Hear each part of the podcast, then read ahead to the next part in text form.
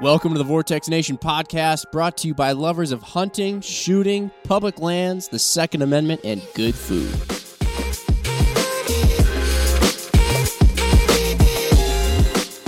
What's up, everybody? We've got an interesting one for you here today. Across the table from Mark and myself, actually, and two, if you're looking at us on YouTube, you may notice that Mark appears a bit different than you're used to. Um, got a got a summer cut, Jim. Jim, is that what that is? Yeah. Also, summer. We're a little worried about him too because I don't know if it was the uh, I don't know if it was the weekend or what, or if it was the beard being trimmed that also apparently housed, you said, the synapses. Yeah, that's where I was keeping them. Um, so anyway, if you hear a, a stutter or two from Mark, he's like, Samson, we've cut the beard, and now uh, that that that's just what's going on. So, but we'll be all right. We'll make it through. We're good. Just got to relearn. Okay. Anyway, small bore. Oh yeah, across the table from Mark and I is Ryan Muckenhern and also Seth Toy. Now, these guys joined us a while back. We talked all about twenty-twos, competition twenty-two, all that sort of thing, like twenty-two long rifle. Uh, but there is a a myriad of calibers, chamberings, and uh, and bore diameters and all that stuff, well below even twenty-two. Real tiny little guys. And so you guys have helped us, even just as we were sitting here prior to starting, define the nature of what we're going to talk about today. And, and actually, we're going to talk about stuff that's even smaller, for the most part, than twenty-two caliber. twenties, seventeens, sub seventeens. Mm. So, just little babies. Little fellas. That's right. I'm excited because we've gotten some requests from people around stuff, especially a lot of the oddball seventeens out there and some of these just like crazy hypervelocity things, just real little baby baby bullets going down, real tiny bore barrels. So how do we start this one off, guys? Do we start with... One thing, Seth, you mentioned, I mean, do do you have to start with at least the twenty-two, like the long rifles, the shorts, the B Bs, and that sort of thing, to at least kind of get where we're at, where we're going, or? Yeah, I think it'd be helpful what? to talk about the history of really small rimfires. Kind of touch on the twenty-two long rifle again, and move into the other variety of teeny guys, and then yeah. I think twenty, I think twenty-two set the high mark on the small caliber, and that we had twenty-two rimfire before we had a lot of center fire, and then. We went into center fire, and then people were like, yeah, that bore diameter is kind of attractive. And then we started making things small and then inevitably made them smaller. So, yeah, twenty-two is important. Now, is that just is that just what people started shooting small twenty-twos, and they were just sort of like, this is awesome. It's so awesome. We should make it even smaller. Yeah, I think so. That never happens. No. But generally, there's a bigger is better philosophy. Yeah. Uh, but it did happen. It did happen.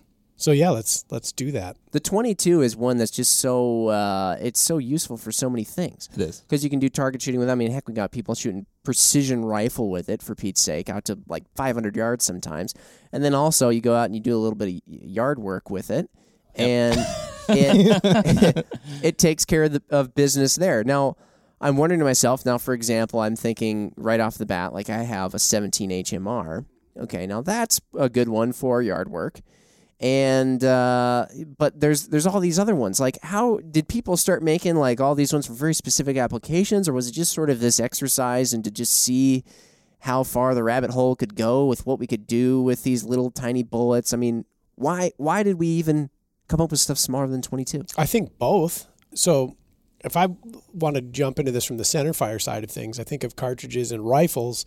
That we went from, um, like especially in lever actions, we went from companion cartridges to your revolver to now making the rifle standalone with cartridges like two eighteen B, some of the, well, the twenty-five caliber stuff, that was all companion cartridges. But like, let's look at two eighteen B. What do you mean by companion cartridge? So if you carried uh, on your hip a thirty-two twenty revolver, mm-hmm. or a forty-four forty or something like that, then you would have a rifle chambered in the same thing. Oh, sure. Okay. Yeah. yeah. Right. Lever gun, yeah, usually yeah. probably. Yeah. Then as like metallic cartridge development continued on and then people started reloading, then we started tweaking stuff and we started coming up with stuff like two eighteen B, for instance, which is a varminting cartridge.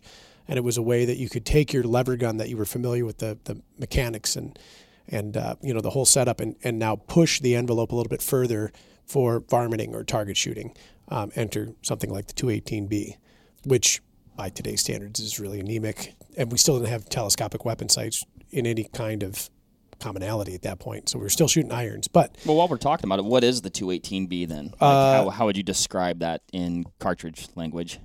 commercialized Wildcat, pistol, cartridge, neck down to twenty-two caliber.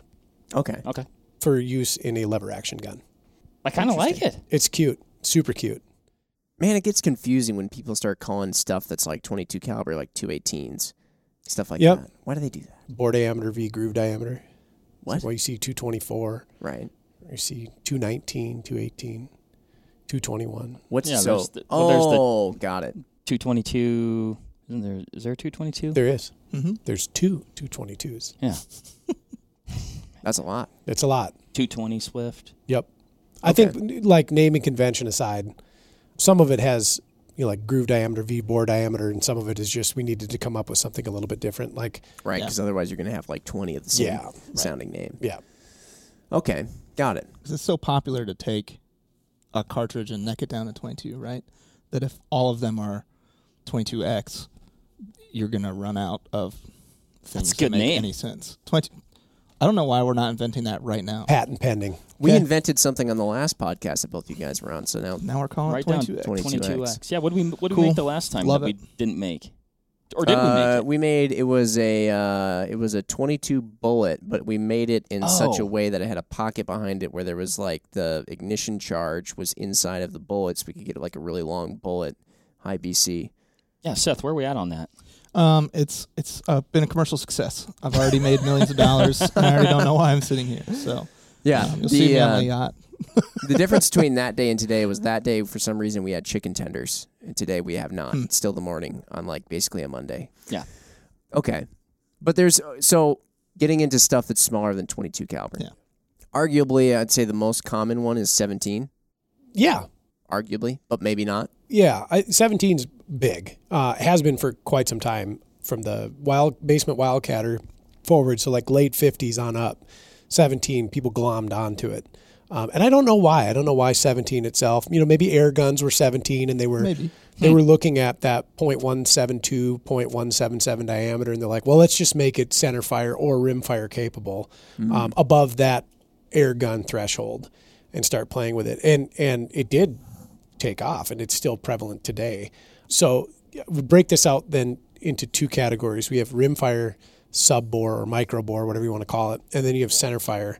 We, they're two yeah, right, two wildly different creatures. Yes. Um, so predating even the seventeen would be the five millimeter Remington Magnum, which was a, a cartridge that existed for such a brief window of time that a lot of folks have never heard from it. It was re reintroduced from Aguila. They started loading that ammo probably fifteen years ago, maybe a little bit more than that. They have great taste, of course. Yeah, yeah. They've always they've always been good on unusual and obscure cartridges and chamberings.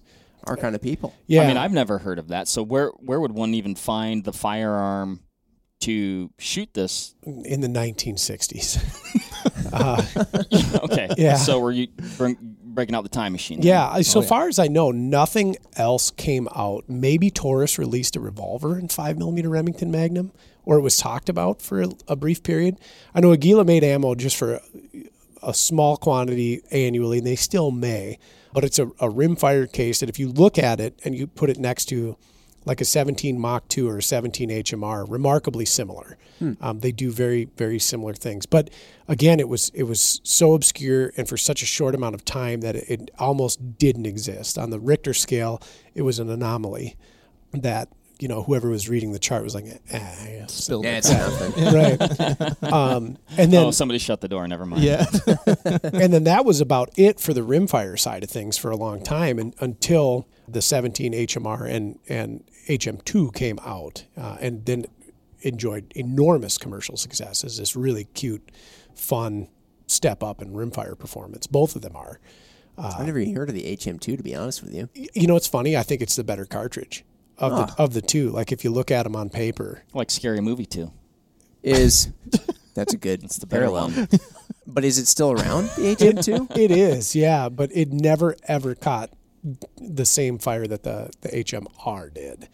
What um, was the difference between them? So the H M R is built off the twenty-two Win Mag case. The H M two yeah. is built off a case called the twenty-two Stinger, mm. which is uh, a lengthened twenty-two long rifle that used a lighter weight twenty-two caliber, shorter twenty-two caliber bullet for use in twenty-two long rifle guns.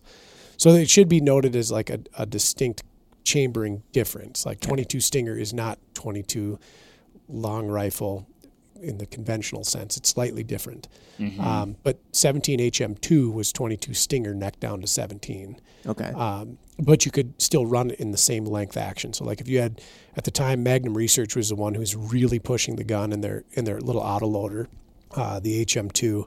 So it used the standard B X ten rotary magazine. For I was going to ask if you can use the same magazine. Yeah, you can. Yep. Okay. And it was like a barrel swap. If you had a, a ten twenty-two and you got a seventeen H M two barrel, you just put the new barrel on and pretty much went to town. You should respring too, but uh, a lot of folks didn't. You just got like a Green Mountain barrel or a Magnum mm-hmm. Research Magnum Light barrel and popped it on your ten twenty-two and you were ready to party. Um, Savage also had that, and Marlin had that chambered in, in their bolt guns as well. Yeah. Uh, but that that to me was the darling cartridge in the seventeen rimfires, hmm, but okay. never never caught on with the same degree of. What about the uh, way what? cuter too? Like when you look at it, you're like, that is way cuter than the seventeen H M R. Hmm. And that, maybe that's what I, I like, that cute little cartridge. By the way, I think you're supposed to go like this. Around. Oh, yeah, I'm sorry. No, for everybody good. who couldn't hear me up until now. I think everybody could. Okay. Um, what's the What are reasonable expectations out of like a seventeen? I know there's plenty more seventeens we can go into, but in terms of, you know, like I got a seventeen H M R because I just heard that it was like great for varmints, stuff like that. I, yeah. People kept saying it vaporizes, vaporizes them, which I'm I'm actually all for. Uh, and uh, Jim stands for vaporizing. What is what is it about them? Gosh, I have so many questions about it. I'll just start with that one. But uh, what what can you expect? So it it does offer a ballistic advantage over the twenty-two in terms of like trajectory and, and to a point wind wind deflection. Like it's got a higher B C, so it's not as affected by wind. One thing it wasn't, and I remember when it really came out onto the scene. Uh, I worked at a gun shop. There was a gun shop down the road. The fella down the road was telling people it was a great three hundred yard coyote round. No. Which it oh. is absolutely not. It did It did have this, like, magic bullet mystique. Like, yeah. Look at this amazing, tiny little thing that can do, you know. Out, Anything. And Some it things. Just, it just kind of, like, it's good. Like, it's just really good. But yeah. It's not that. Uh, I think for gophers, uh, woodchucks, um, the occasional mustelid and possum, maybe it was fantastic. Prairie dogging with a rimfire, that was a that was a new adventure with a H M R and H M two, I think more mm-hmm. the H M R. But but it did offer like a, a two hundred yard solution for varminting. Mm-hmm. Uh, that that in a rimfire package that was, you know, low impact, low noise. Um, Small like the smaller varmints like yeah, you're talking about though. Little two hundred cuz like, I mean I've shot prairie dogs with a H M R before and yep. you know, it's not doing the same thing that like a two twenty-three is going to no. do. Like they kind of, I mean, you, you can hit, you hit them and they just kind of go, ugh. Right. You know, it, it doesn't have the pop that right. I think a lot of people thought it did because it's really not that fast. It's a seventeen grain bullet at twenty-five fifty feet per second. Mm-hmm. So yeah. mm-hmm. everybody always acts like it's like coming out like an absolute lightning. Right. And it, it's compared not. to a twenty-two. It kinda, yeah, yeah. That's true. Right. Yeah. Is that why the B C is higher? Is just is just it's speed in that case? Because isn't a wouldn't a twenty-two bullet be bigger and heavier? It Which it would? is, but the profile of the bullet. So like the seventeen H M R bullet, the seventeen V MAX that that it's really famous for is a, a boat tail design with a polymer tip. It's a very sleek bullet. Is there one behind you? Uh, matter of fact, there is on the cartridge board here. Let's see if I have the reach. the cordage Ooh. allowance. Oh gosh. Okay. Cool. That's awesome. Yep. So we have the Mach two, see, way cuter, and then the H M R. Oh, the Mach two is way cuter. A super cute cartridge. I was expecting it to actually be the bigger one because nope. you were saying how much like better it was, and we went into this earlier. Bigger is always better. Well, I think functionality and interchangeability helps. Yeah. So we got a Mach two um, and an H M R here, Marco. Especially if you if you're doing this as a project, which I think it's probably safe to say that the Wildcats and a bunch of the small bore hmm. stuff is. It starts out as twenty-two is great or two twenty-three is great, but what if? And I th- like that thought process is how we end up with a lot of these quirky little things. Yeah. And so if I was yeah. going to take like my C Z four fifty-seven, right? Yeah. And I already like my twenty-two long rifle length magazines and I want a seventeen cartridge, I would choose a cartridge or make a cartridge that's going to be compatible with my magazines and the rest of the rifle system. Right. Mm-hmm. And so I think why I'm inclined to agree that the Hornady Mach two was the superior cartridge is because I'm already yeah, on, other... sold on twenty-two yeah. long rifle, not twenty-two Magnums. I don't want longer magazines. I don't want a different bolt throw. I want to just do something crazy with the rifle that I have. Do some crazy. Now, I have a four fifty-seven mm-hmm. and seventeen H M R, mm-hmm. and I just did a quick barrel swap and a mag swap, and I switched it from twenty-two to seventeen H M R. And that mag swap. Yeah, and that is what you, kind of unique to, to that. The C Z. To the to the C Z. And a couple okay. other guns, like the Socko Quad. Sure. So maybe I shouldn't have picked that rifle. Well, no, but, but where you were going, though, like, let's go back to the ten twenty-two, which was, like, probably the most customizable firearm outside of the A R fifteen for a long time. Yeah, yeah no doubt. Um, th- there is a very distinct action difference, whereas your four fifty-seven okay. is very flexible in that it can go into a Magnum rimfire chambering and then back out of into a standard rimfire chambering. But the ten twenty-two could not. You ha- you had to either have a ten twenty-two or a ten twenty-two Magnum. The ten twenty-two Magnum is rare as hen's teeth, and if you have one, they're extremely expensive. Like, they're selling for over a thousand bucks now, just because they were a limited run, uh, very volatile cartridge to chamber in an autoloader at the time. They had tungsten bolts, so they were expensive to produce. Steel receivers, as opposed to the aluminum receiver on the ten twenty-two. So you, you'd be less inclined, one, to find one, uh, and then two, to goof around with it, just mm-hmm. because it's going to detract from the value of the gun or potentially end up in catastrophic failure, and you crack the receiver with that very heavy tungsten bolt. So to Seth's point, being able to unplug the barrel from a ten twenty-two via two small screws just under the barrel and pop in a new Green Mountain or Magnum Research barrel, and you're up and running.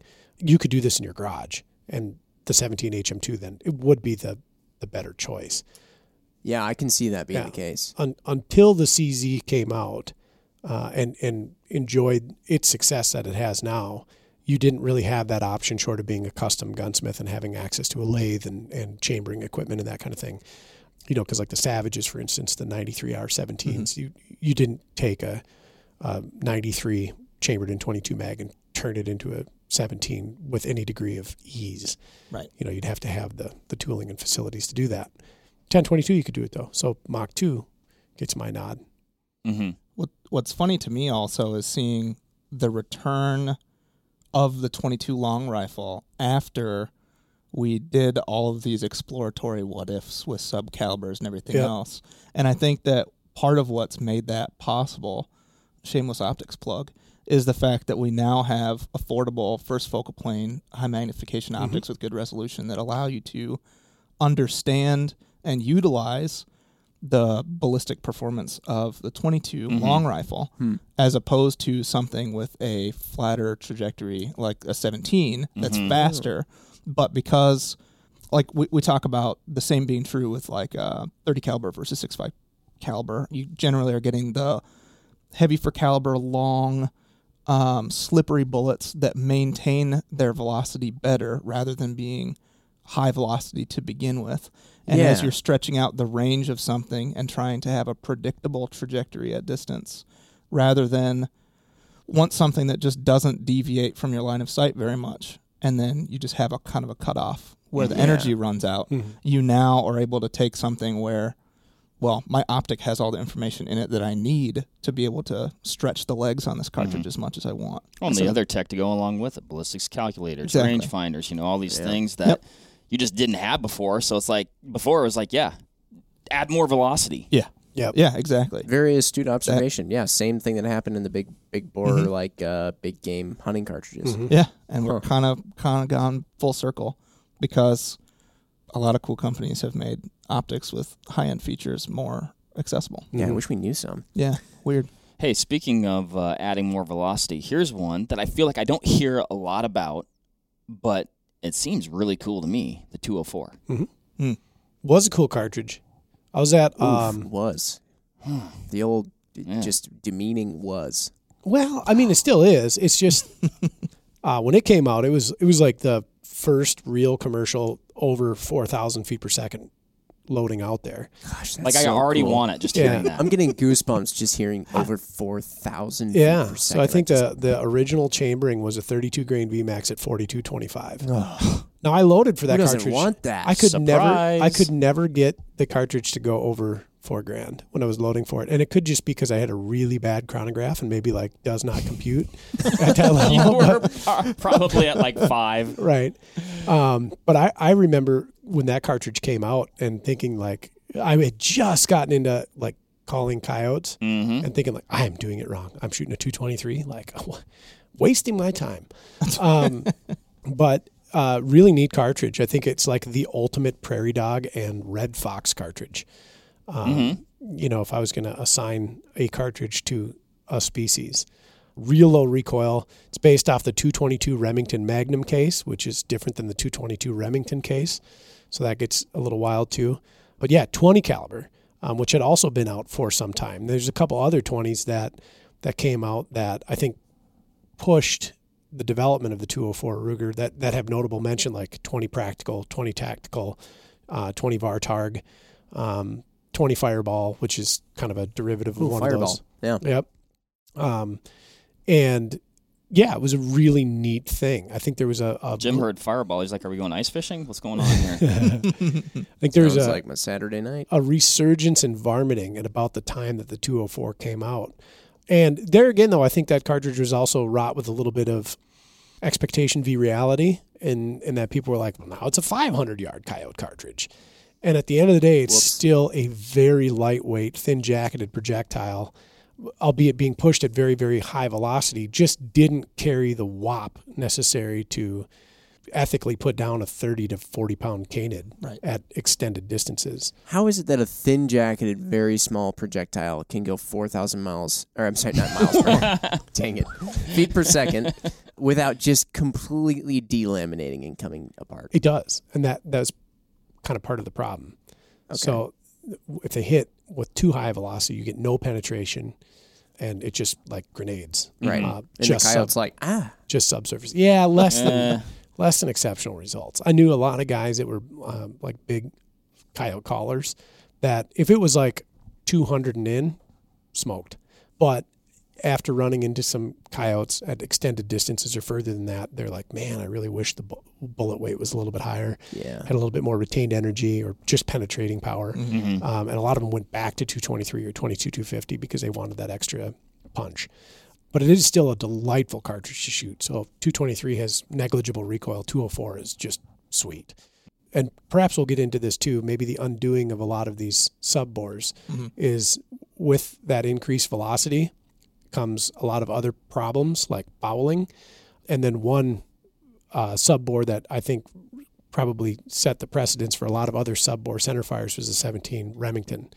Um, oh, yeah. A lot of requests for people uh, from people for us to talk about the seventeen yeah. Remington. So there again, same case, two twenty-two Remington Magnum neck down to seventeen. Pushed a, I think it was a twenty-five grain was the standard right. load. Somewhere there. Very fast. Had terrible fouling problems. Part of it was just rifling process and barrel steels at the time that it came out. And then two, uh, it's a very small projectile and it's going very fast. And so mm-hmm. they'd, they'd copper out really quick and your accuracy would just psh, gone. So fouling and coppering like the out. The barrel would. Yeah. Okay. Just foul out and you'd have to clean it quite often. Gotcha. And for a varminting cartridge, and if we're, we're thinking of varminting, I guess in my head, I'm thinking, you know, prairie dog shooting or what do you call them out where you're from? Rock chucks? Groundhogs. Groundhogs. Okay. Yep. Groundhogging. Um, great cartridge to do it, but typically higher volume. And then oh, yeah. you'd foul out and you'd lose your accuracy while you're out there. And then I'm like, well, yeah, that sucks. I guess it was cooler when I had my two twenty-three and I could just do this all day and not have to worry about anything. But it is a really neat cartridge. And it, it did kind of set in motion a lot of the sub bore craze. And there's a couple other seventeen center fires that, that were kind of hot too. One of them, kind of the short version of that, was a seventeen Mach four that then became commercialized as the seventeen Fireball. Um, which was the two twenty-one Fireball neck down to seventeen. And it got most of the same performance that the seventeen Remington did in a smaller case. Mm-hmm. And those are center fire, you said? Yes. Mm-hmm. Okay. Now, is it just the fact that they're center fire that they were usually the ones that were like really screaming? Yeah. Yep. So you can do that with a with a rimfire? Not to the same degree. So. And is that, why Why is it? Was it about the case that? Case volume? Yep. Case yep. volume. Length. Oh. Yep. So, and. There's no ability to reload the, the rimfires, right? Yeah. So if people are really trying to push the limits of something, you're stuck with what's commercially loaded. Yeah. So yeah, like right. a, a seventeen H M R, seventeen grain V MAX, twenty-five twenty or twenty-five fifty for velocity. The seventeen Mach four, twenty-five grain V MAX, four thousand feet per second. Oof. Yeah. So that's where the Mach four comes from. Um, I remember Cooper chambered that cartridge for a long time. Like, and they provided you with like load data for the the cartridge when, when you bought the gun, and then you'd have to get dies from like R C B S or Redding or somebody. Cooper and does cool stuff like that. They Super do. Cool I feel like stuff. Whenever I yep. hear about Cooper, it's always like some very just neat yep. oddity. That... kind of the only, quote, production custom rifle where you can still get a twenty tac, a twenty prac, a twenty vartarg. Um, you know, all those. What what are these ones? Yes. The twenty tac, prac, vargarg. I mean, it just sounds like did somebody start? Somebody was on the keyboard and was like, uh, I don't know, we need a name. I was so, gonna say, I th- frankly, it sounds like Ryan's making things up and just seeing if we'll nod. Yeah. Yeah. Correct. Yeah. So, uh, so no, the Vartarg, of so course. So the, the non the the non commercial twenty calibers, uh, like twenty practical, for instance, is a two twenty-three knocked down to twenty caliber. So it's practical oh, in that you already wrong. have brass. You knock it down. Slight performance disadvantage to the two oh four Ruger. The twenty Vartarg, I think that's the two twenty-one Fireball base case, correct? Okay. You're so outside it, of my wheelhouse. So there's... Mm, there's you're on your own, pal. twenty yeah. Tactical, then. The twenty Tactical, I believe, is the non-commercialized version of the two oh four. Somebody fact-check me on this, please. Uh, and, again, practical being the two twenty-three, neck down to twenty. The tactical being slightly... more five five six neck down. Yeah, right. And then the the, the Vartarg being, I think, the the twenty two twenty-one Wildcat. It's really something, right? It is, yeah. But really common, or was kind of common for varminting, for prairie dogging and okay. stuff like that. Cute so little cartridges. If you know uh, to have reasonable expectations, mm-hmm. and also, you don't shoot as much, according to the fouling and all that other stuff. I think a lot of that's been be mitigated now. With Which is different projectile design or something? That like and, jacket? And or? Powder technology, too. Hmm. Um, so there's some powders that have a like a chemical property that aids in copper fouling. Mm-hmm. Um, one of the more common commercially available is the C F E powders. Um, so copper fouling extreme, I think, is what the E stands Eliminator. for. Yeah. Oh, yeah. It is Eliminator. Yep. Mm. Good guess. Yep. So you can get that. It's um, like it's like of having a fuel additive in your gas. Yeah. I don't know if it's gimmick or not because I don't shoot that powder. I know a lot of folks that do yeah. in, in pistol and, and center fire, and yeah. they love it. Like it's meter twelve. It's very consistent. A bunch mm-hmm. of three gunners I know yep. like them because they don't like clean anything. Yep. It's good powder, but. Yeah. Um, Yeah. Well, what what about, you know, we're talking about some of these, you know, small, super, you know, hyper-velocity cartridges, which would be well-suited for things like prairie dogs, mm-hmm. which can be high-volume shooting. What are we talking, like, you know, going back to, like, the the two oh four or seventeen Rem or something like that? What, what are you talking barrel life then? Mm, the seventeen Rem had a pretty jaded history, and reports vary, right? People are like, ah, it fouled out, and it's shot out in four hundred rounds.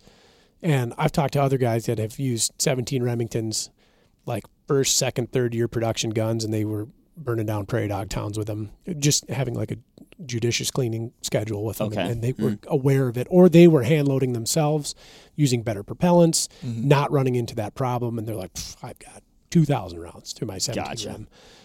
It's it's kind of an obscure enough cartridge now that you just don't hear about it anymore. My buddy, uh, Mike Scobie, Uh, mm-hmm. when we used to hunt together a fair amount, he was quite fond of his seventeen Remington. So we'd go, he'd, he'd coyote hunt with that. I killed yep. one coyote with it, yep. and it did very well. Yep. It was actually at very close range, and mm-hmm. you know, just dumped it, and definitely no pelt damage. Like no. It was really cool. And then, but then conversely, he shot one one time, and I don't know if he hit it in the shoulder or what, but like you said, it was like we got it. But, but not, it, not that was my experience with the seventeen pretty. H M R. I mean, it was yeah. like, but like pelt damage extraordinaire. Like I've I've never seen grenaded like a, on the surface like that. Yeah, yeah, yeah. yeah flap injury. Ugh. Yeah, um, yeah. And so I think it's funny though if we look at a lot of those and when they came out, maybe two things happening in tandem. One, metallic cartridge reloading became a thing, and like the Tinkerer, um, that was the ho- home hobby gunsmith and reloader. Pioneered a lot of these cartridges, a lot of these sub-bores in the nineteen fifties, sixties, and seventies. At the same time, hides were still worth something. Mm-hmm. So people were out yeah. hunting hide. Like a fox was fifty, sixty bucks. Like when my uncle and my mom were in high school. And back then, that was a ton of money. Yep. My, my uncle put himself through college on fur, which is really crazy to think about. You that can't, is crazy. You can't do that anymore. No. So the hide hunter, I, I think, had a lot to do with that, too, where people were looking for an option for, for taking a coyote or a, a, a fox without doing extraordinary pelt damage. Mm-hmm. And so mm-hmm. out of that necessity spawned these cartridges. You know, their their practicality is, of course, subjective. uh, because it wouldn't be my first choice. I think I would just do a different bullet and something like a two twenty-three or two forty-three where I wouldn't have that problem. At the time, though, they didn't exist. I was going to say, yeah, yeah now, we didn't, right? We didn't have the V MAX bullet in, you know, nineteen sixty-eight. So you just didn't have that option. You were stuck with a soft point, and the only way to keep it from chunking out a big piece of your critter was go smaller, faster, mm-hmm. so that it just didn't have the penetration and popped on the inside. But um, what did their bullets look like that were in the seventeens and stuff like that back then? Soft points. Soft points. Yep. Or or little hollow points that had interesting closures on the on the nose. I kind of wonder how the first guy to start thinking seventeen should be a thing like made those tiny little bullets. Yep. Little hollow points.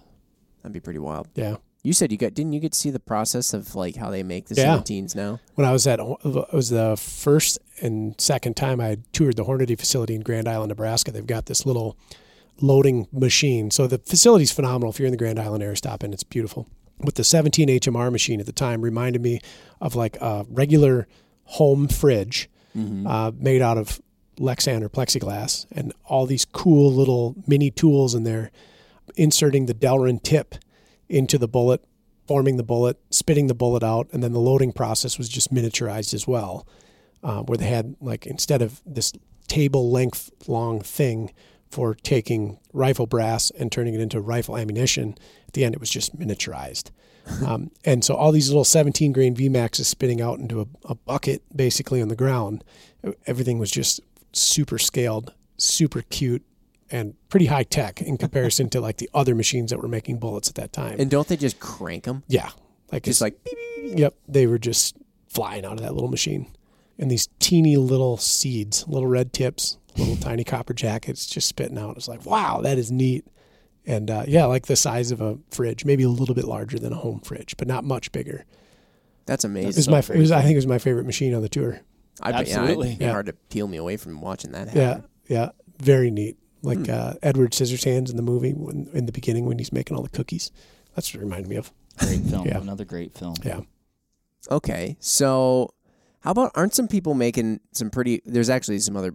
very small calibers we can get into, some some of the more even like outlandish ones, but aren't there some people who are making some of this stuff? Like, are they making any seventeens or twenties? I know they make twenty-twos where people will take like an entire like thirty aught six, like the twenty-two aught six for mm-hmm. example, take real big cases and neck them way, way, way down.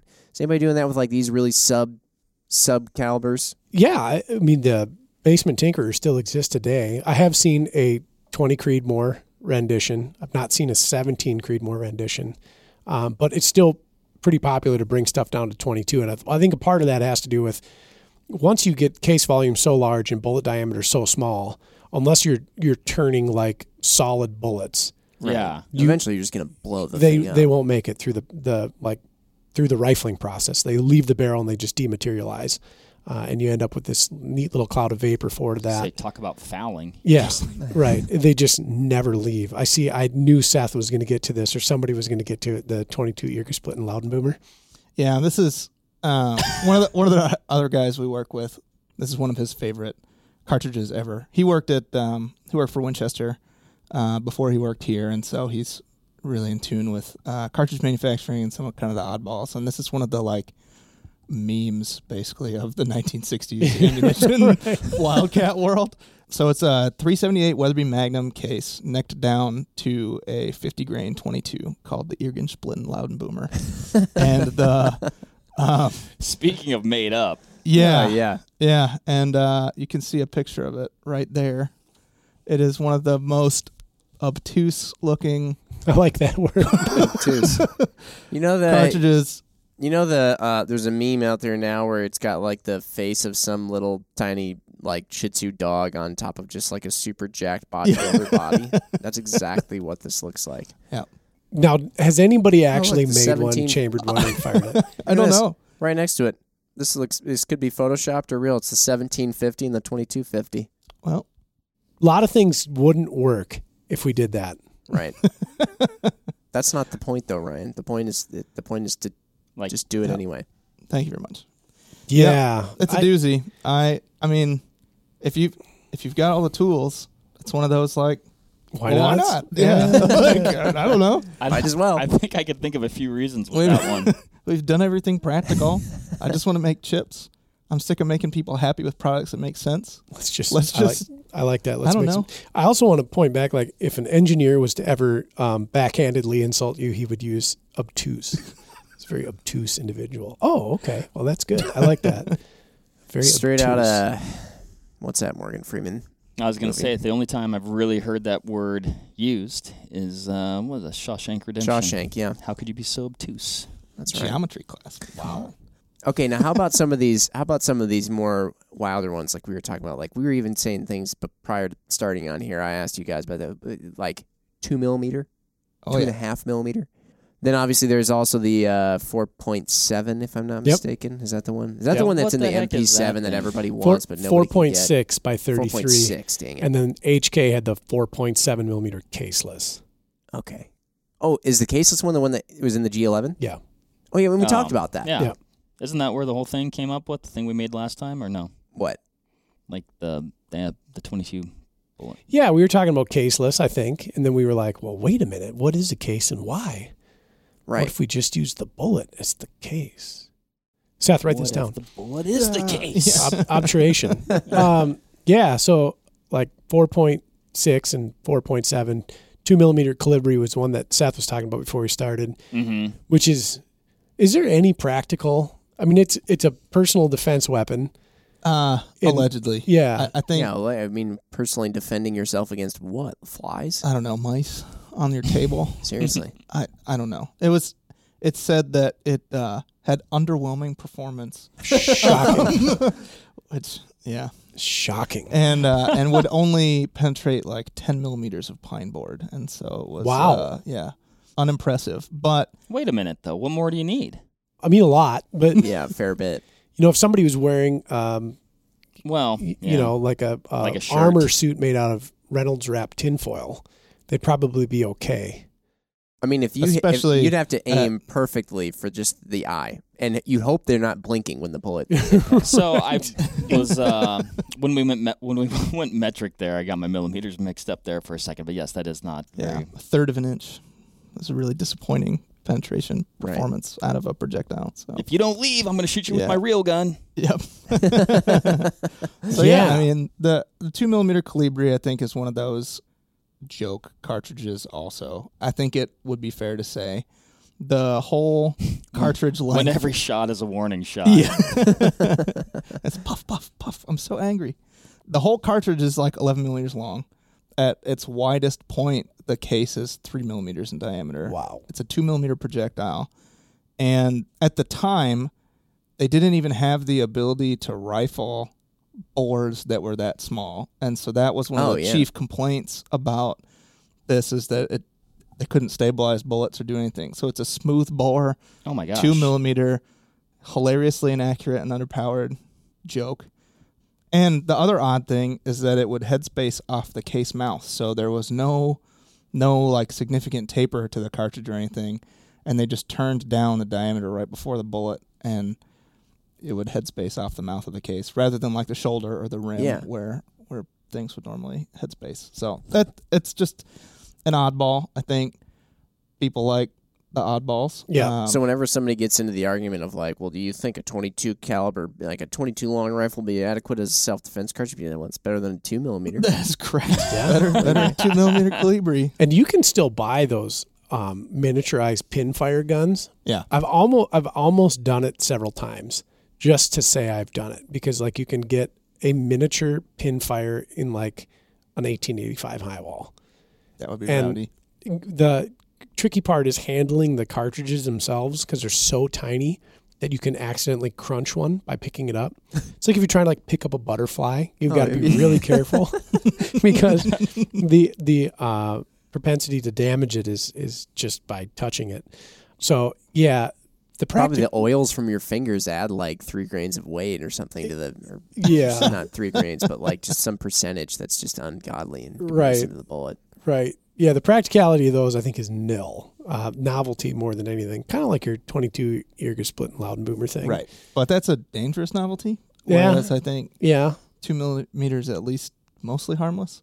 Right. I don't know. It hails back to a great time when, you know, pre-internet, right. what is there to do except make firearms that are nonsense? And or pure entertainment. So if we were ready to leave this topic, I think that would have been a, a good segue into like the gallery guns, yeah, and and the the twenty-two shorts and things like that. Yep. So twenty-two long rifle is great, right? Has lots of practical purposes. Phenomenal lawn uh, tool, as yes. you said. Yep.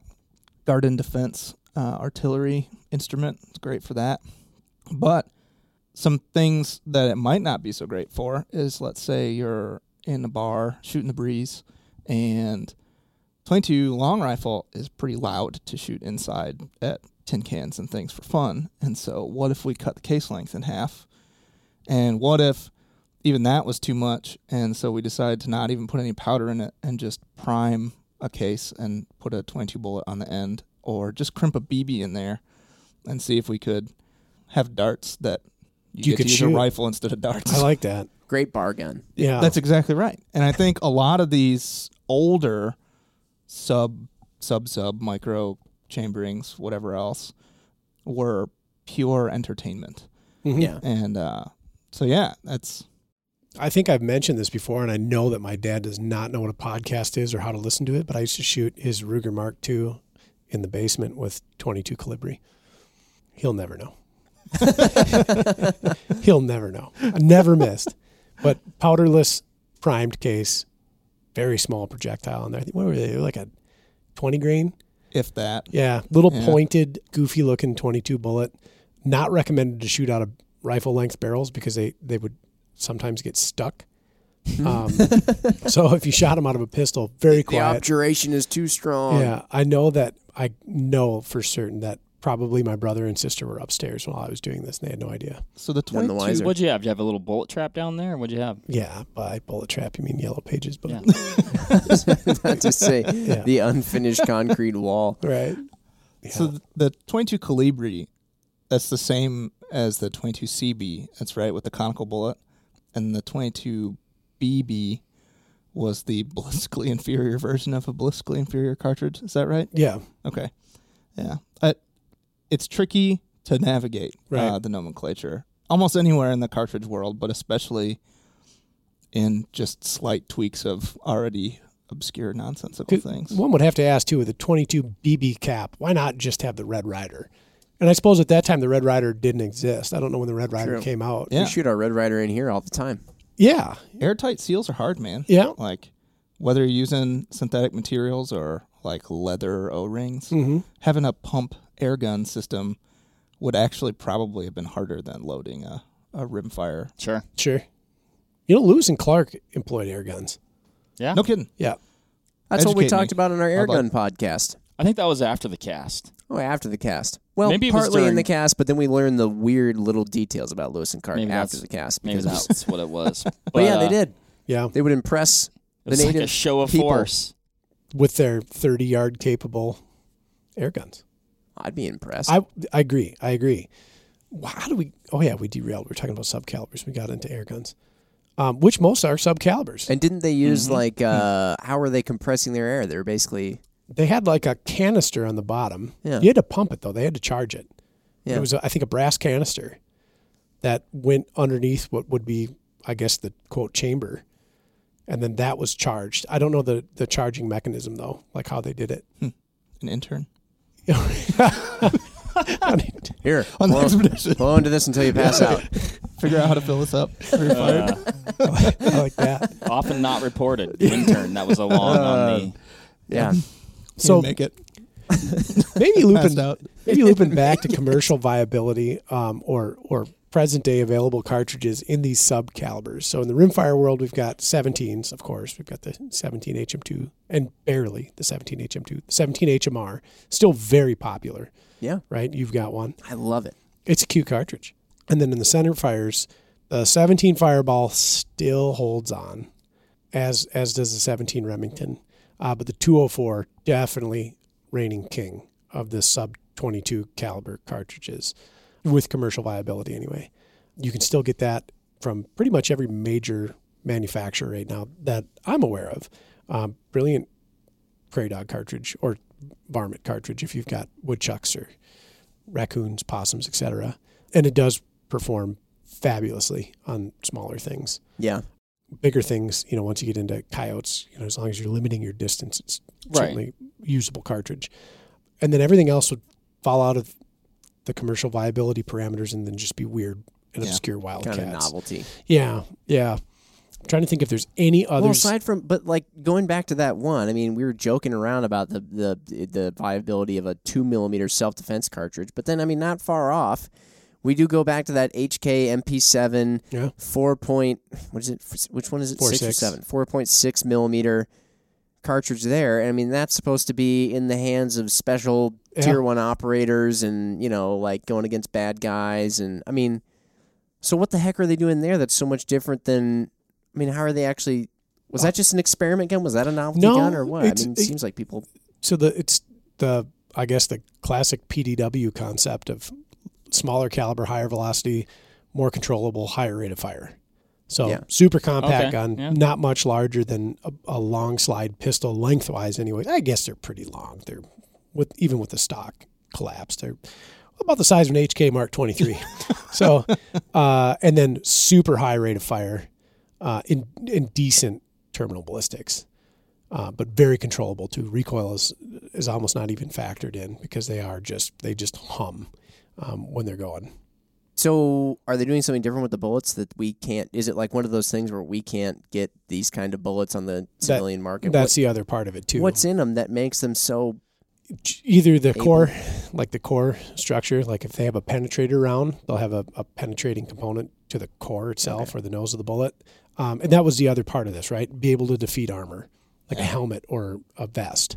Yeah. Um, inside of this package, whereas like the M P five or M P five K or Uzi or some other submachine gun chambered in nine forty or forty-five couldn't do it. Mm-hmm. Um, enter the four six by thirty-three or the five seven by twenty-eight.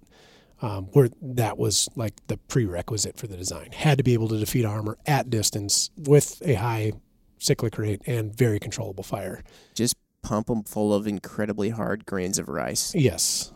I, I don't think there was a precedence on so much stopping power as penetrating power and controllability. Or even financial feasibility. Correct. And I think that's why it was not successful commercially. I sure. think to circle back to the economics, the like German fallacy of value classically is like, well, it's great because it solves exactly this problem. Right. Regardless of all of the other trade-offs that everyone else would ordinarily think is a huge trade-off. We've left a wake of, of inviability and yes. destruction in our path. Yeah. But we but, but we've we achieved did exactly perfection. What you said. That's yes. exactly right. Which is a resounding theme in all the sub-wars. Yeah, I think so. Huh. It's like we've sacrificed... a lot of sensibility to do one thing way better than we could before. Mm-hmm. But mm-hmm. then when people try to do something different than that one thing with it, they get a little salty because yeah. it it's not meant to do anything, but it's what it's meant to do. You're which using is, it wrong. Which yeah. is why you don't see the seventeen Mach two or H M R in these long-range rimfire performances. Right. Um, because, one, they don't have the consistency that the twenty-two L R mm-hmm. does. And to speak to why that... cartridge has enjoyed this major resurgency in, in competition shooting, mm-hmm. and specifically this long-range stuff. It's because that stuff, the good stuff anyways, good ammo, will put up S Ds and E Ss a lot of times similar or better than a lot of centerfire stuff. Yep. And so if you can map it and you can control it and you know all the variables and it's not wildly all over the paper, you can shoot long-range with it and do so pretty easily. At my former employment, we tried for a long time to make an A R fifteen chambered in seventeen H M R. And we couldn't because there was some pretty wild numbers coming over mm. the chronograph. And when running it in an auto-loading system, it just didn't work. Hmm. And and that's why, I mean, my hat's off to Bill Alexander because I think he's the only guy that's really gotten that figured out um, with that interesting hybrid system that he had for the H M R A R. Like, it's stuck in a bolt gun or a single shot. Yeah. Like, that's that's it.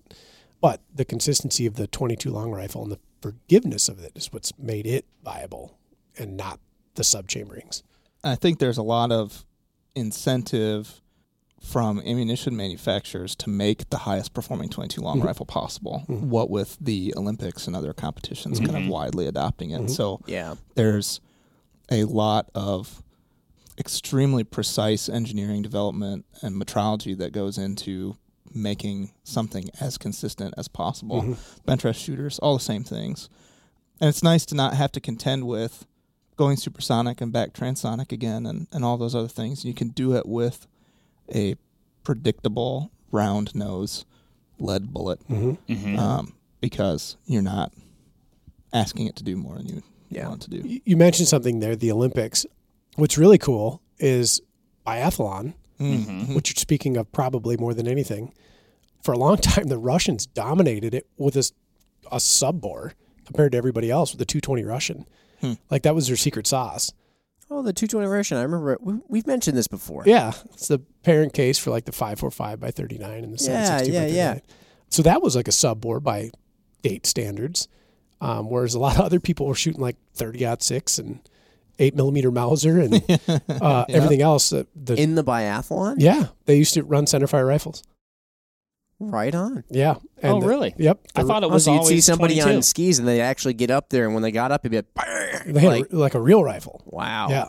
Ooh. And and uh, the Russians were stomping grapes, and they were using a two twenty Russian, and there was a lot of question as to what was this cartridge that they were running.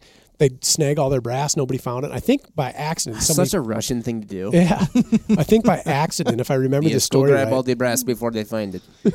By accident, somebody had come across one of the cases. Interns again. those, those interns. Yep. yep. And uh, and so the Russian sub-cartridge was, was found, uh, the two twenty Russian, which turned into a lot of great cartridges. Yeah. All the P P C chamberings and then the Grendel and a whole bunch of other cool stuff. That's pretty wild. Yeah. All started with a sub-bore. Hmm. Oh. Very cool. So some very practical things have yeah. out of this as yeah. well at the same time. Yeah. Thanks, Russia. You just can't push it beyond what it's supposed to do. Right. You know? Yeah. Or you're going to be disappointed. Right. Yeah, your your seventeen H M R is not a three hundred yard coyote round. No, it's not. I feel like it's it's fun. I mean, this the whole point of this wasn't to like help people figure out like, which sub bore should you go for. That that wasn't it. It was more just a conversation. But when you go into what ninety percent of people use firearms for, which is mostly practical use, obviously the practical use that's convenient when you shoot firearms is also fun. But um, I mean, when it boils down, there's there's it, the waters get so muddied by everybody who is really like into it, and they're all tweaking yeah. funny things and, you know, like sacrificing things here to get a really specific thing here. It, it muddies the waters so much, I feel like, for when people actually start looking for something they want to use practically, that it makes it difficult. But when you really peel it all back, especially with modern day propellants and bullet design and like materials and all that stuff, I mean, it's not that hard to figure out what to get. Because it's like, all right, if you want something like, if you want something small and to do, you can do lots of things with it. I mean, twenty-two. It's like, just get a twenty-two. Mm-hmm. If you want something, I mean, it's just basically in ascending order. It's like, get a twenty-two, a two twenty-three, a three oh eight, or like, an oh six. An oh six. A fifty is the next well, I mean, step. I was going to yeah. say a fifty or like a three thirty-eight, I guess, but even still, like, I mean, might as well just stick with it. Yeah, it, it's not that difficult. It's just when you want to start being different or like getting a little kooky and crazy or having these really specific applications. But the amount of times that you mentioned, Ryan, like the two twenty-three, for example, and I'm thinking to myself like, okay, there's a cartridge you can, whether or not, you know, some people will argue over its fiber, but you can hunt deer with it. Mm-hmm. Mm-hmm. You hunt coyotes with it. A-okay, prairie dogs, you can shoot competition with it, all kinds of competition, every kind of competition, basically, with a two twenty-three. It's like, that's just easy. Yeah. Recoil is negligible. Ammo is not everywhere, but yeah. sometimes is. Should be. It should be everywhere. It's up and down. By comparison. Yeah. Yeah, it is very available. You know what you could find on the shelf when the ammo got tight? Uh, no, three hundred Win Mag. seventeen H M R. Oh, yeah. Shh. Sh- That's why I... Jim, you just remembered why you bought that rifle. I did. I just remembered why. And in, in, I'm not kidding you. It was walking through the store and seeing empty shelves except for seventeen H M R that I finally thought, I'm going to buy that. Yeah. The ammo availability made me buy a gun. Yep. It is the three hundred Win Mag of guard and defense. It is. It's probably more than you need, but it'll get the job done. Uh, it's funny, actually, though, despite having the seventeen H M R for garden defense, I've still only shot garden uh, destroyers with my twenty-two. Why is that? I just haven't had the chance because I have I, my twenty-two is in a different location than my seventeen, it's no fault. It, it, I've tried switching them around, but then inevitably what happens is wherever the twenty-two is is where the garden critters come mm-hmm. out, because I think they know. Yep. They see. He's got the seventeen. They're like, oh, the seventeen, don't go out. But then they're like, the twenty-two, maybe we have a chance. Ah, and then, but um, yeah, it does the job. They're looking down the barrel, and, you know, and you, they see that red tip. You need yeah, you need right. to get like a fourteen Flea or a nineteen Calhoun if you want to get some weird little guns. Then they won't. Why didn't know. we? We haven't talked about these. I don't know anything about those cartridges other than the brief excerpt in Cartridges of the World, the two thousand two printing. fourteen like Flea and nineteen Flea. Calhoun. We have a Calhoun here. We do have a Calhoun. I asked him. I said, you know anything about this? Oh, he doesn't. He's got a retention pond out back named after him. Yeah, that's Lake true. Lake Calhoun. Yeah. R- reportedly, there are fish in it. Reportedly. Uh, reportedly. I don't know. Yeah. That's interesting. Yeah. Fun stuff. Know. Fun calibers, fun stuff. That's right. Now, we're going to have to try and find a way to splice this back into the regular podcast. But one thing, this is actually, uh, we jumped on the DeLorean. We've had a weird time warp here for a moment.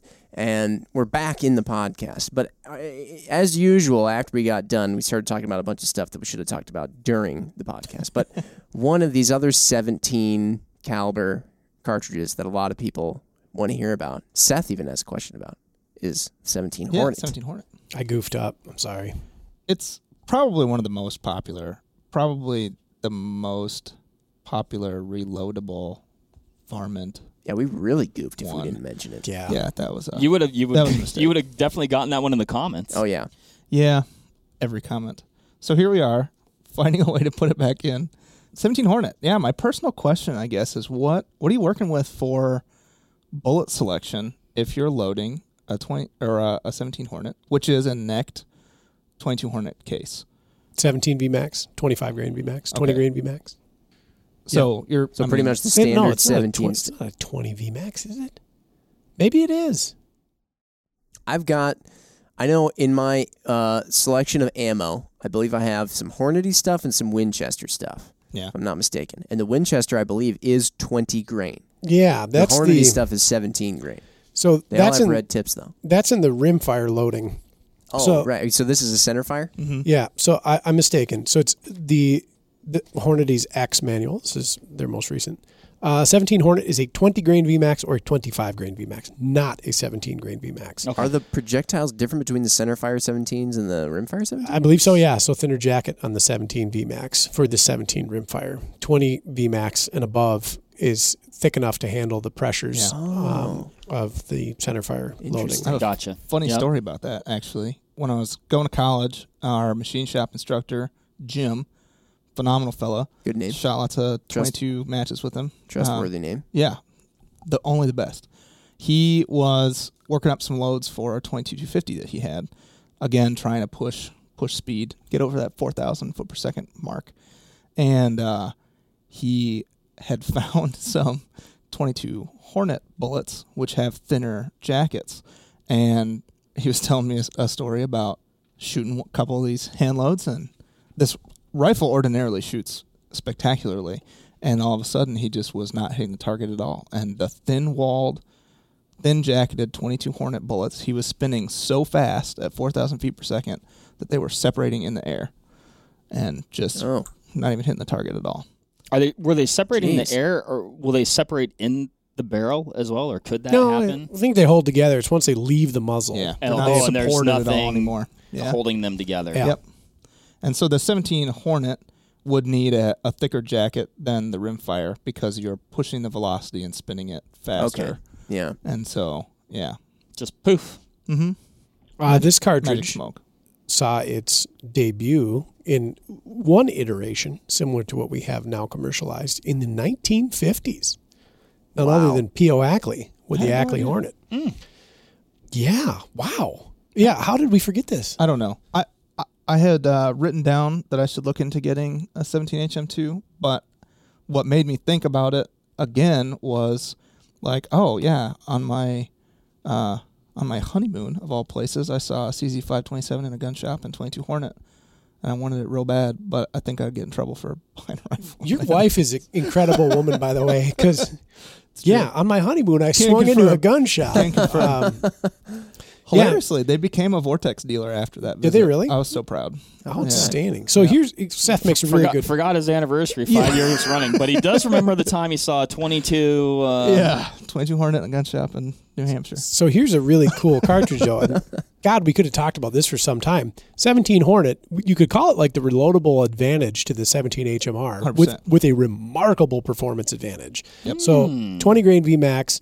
Run-of-the-mill loadings, around thirty-six hundred feet per second. Goodness. Don't tell me this. Yeah, cooking, right? Yep. So you definitely surpass the capabilities of the seventeen H M R, but you can reload the cases. And that's why I won. Well, I'm not going to reload it. And it's, and it's far more commercially viable than the seventeen Remington Fireball, which would be the next step up in per- performance. Right. The only problem with Hornet cases of any kind is they're so diminutive and thin Mm. that they get damaged really easy. Mm. And this is why the K Hornet kind of came into proliferation and, and popularity is that, that bump of that shoulder on the K Hornet made the cartridge structurally more sound. Yeah. So reloading it, you had less chance to crunch it.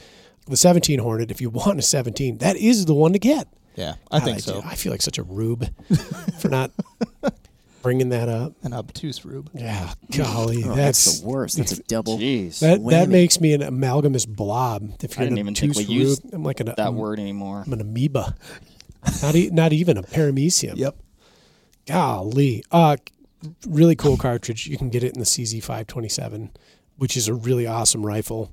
I think you can get it in the Savage Model twenty-five, the walking barometer too. Probably. Yeah, which yeah. is a really neat gun. Oh man, I don't know. Kind of goofed up. You on can that. get it. You can get it factory loaded. Yeah. Mm-hmm. My wallet's burning right now. Actually. You got an H M R. You got an H M R for sale now, Jim?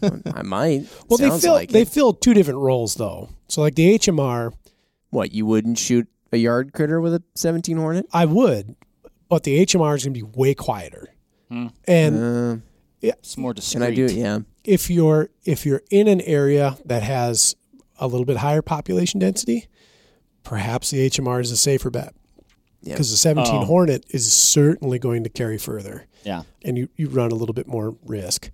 I wonder if my rimfire cans will handle a seventeen Hornet. I don't know. Oh, yeah. I'll have to make some phone calls. That would, would be a curious thing to yeah. find out. I don't know. I, I like this, though, with the felt recoil of the twenty-two W M R, so nothing. Uh, and the trajectory of a fifty-five grain two twenty-three, half the powder of the seventeen Remington.